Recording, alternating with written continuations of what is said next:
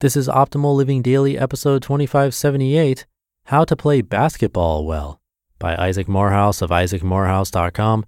And I'm Justin Malik.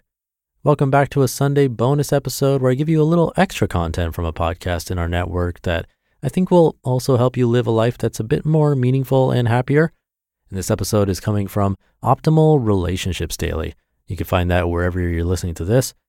Without further ado, here's Greg with another post as we optimize your life. How to Play Basketball Well by Isaac Morehouse of isaacmorehouse.com. The same way you do everything else well practice, then reflect, then practice some more. The common conveyor belt education system has a pretty bizarre approach to learning it doesn't mirror any learning pattern that high performers in any field use. It looks something like this theory, theory, theory, theory, theory, practice. End. In other words, you sit in classrooms studying things and memorizing knowledge from experts for nearly two decades. Then you're supposed to take all that theory and successfully practice it in the real world and live happily ever after. Education is done, now you just go live well. You're supposed to succeed in the marketplace and life after only ever thinking about it. Unless the theory is the practice, unless you're learning to be an academic, this is a very bad way to learn. I've written before about how absurd it would be if we taught bike riding the way we teach careers. But I've been thinking a lot lately about an even better comparison, and one I know more about than biking basketball. How do you learn to play basketball? First, you practice, maybe on a mini hoop, maybe on a full sized hoop, but you just start shooting and dribbling. After you have the basic motions and movements and muscle memory down, you start playing with other people in actual games. You play a lot of pickup basketball, maybe you play in an organized team setting. The coach might have you focus on specific aspects of the game or skills as you drill and condition. You'll scrimmage, run plays, and plot your approach to offense and defense. You play, then a new concept is introduced, and you immediately play some more and try it out. Then you stop to reflect and get feedback, tweak your approach, and play again.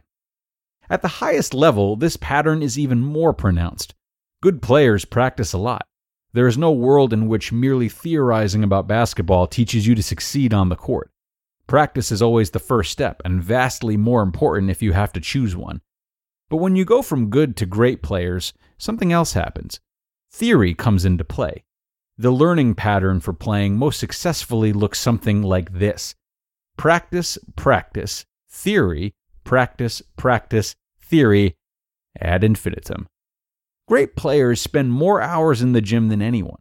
But after they play, they also reflect on their performance. They review film from previous games. They study what the offense did. They observe what happened and theorize about why they were stopped in the paint by this or that defense. They plan for the next game. They review films of the next opponent and plot an approach to match. They constantly reflect on the feedback they get from the real world of practice and play. They seek out other achievers who have struggled with mental toughness or strength building or recovery from injury. They employ motivational tactics and specialized training. Notice the pattern because it's very important. Hours of film study and offensive scheming are of no value to the novice. If you've never hoisted a ball in the air, learning the perfect placement of your index finger or the optimal use of your trash talk to gain a mental edge isn't going to help you. Theory is hugely important, but it becomes important only when it has past practice upon which to reflect and future practice for which to prepare. Notice also that, unlike the conveyor belt education system, the basketball model is never done.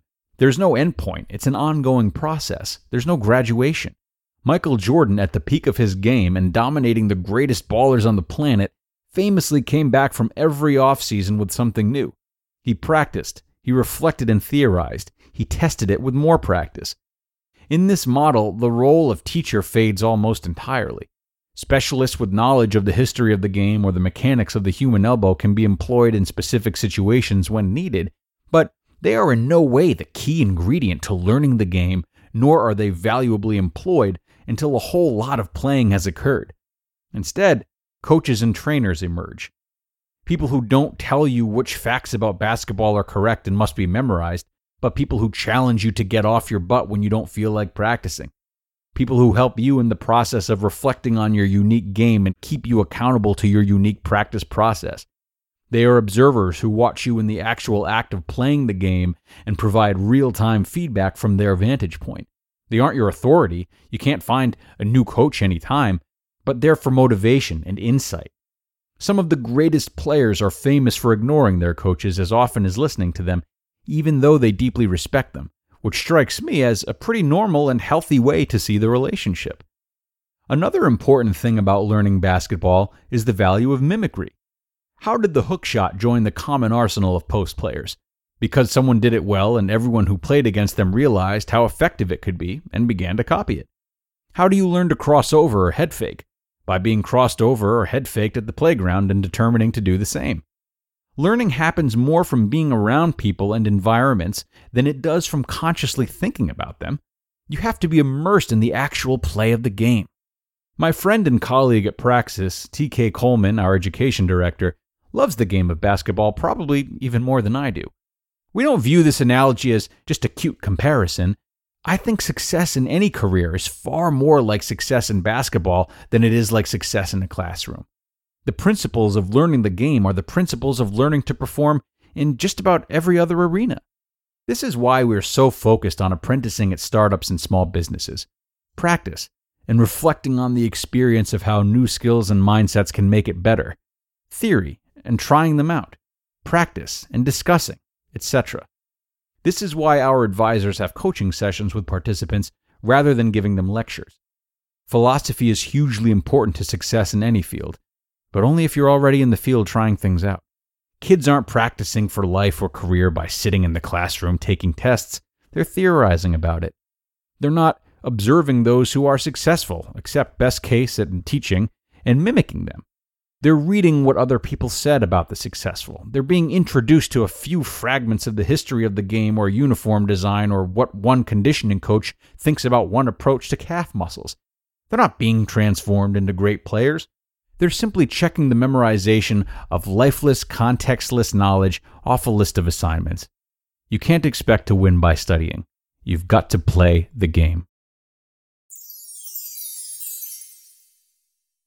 You just listened to the post titled How to Play Basketball Well by Isaac Morehouse of isaacmorehouse.com. And there you have it, folks. Thank you so much to Isaac for his words of wisdom today. Now, I'm sure his post has already encouraged you to act faster and fail more so as to grow more. And I'd like to encourage you to ask yourself why. Ask yourself why you haven't done so already. You know, for many, it's it's maybe because the norm is just learning and theorizing a lot. That's how school goes. But for some, fear often cripples us and makes it feel easier to just study a lot. So consider if fear is playing a role for you and how that fear could be assuaged by making the effort to act, failing, and growing because of it. All right? And with that, let us wrap things up. Thank you so much for joining me today, dear friends, and I will see you tomorrow for the final episode of the week where your optimal life awaits.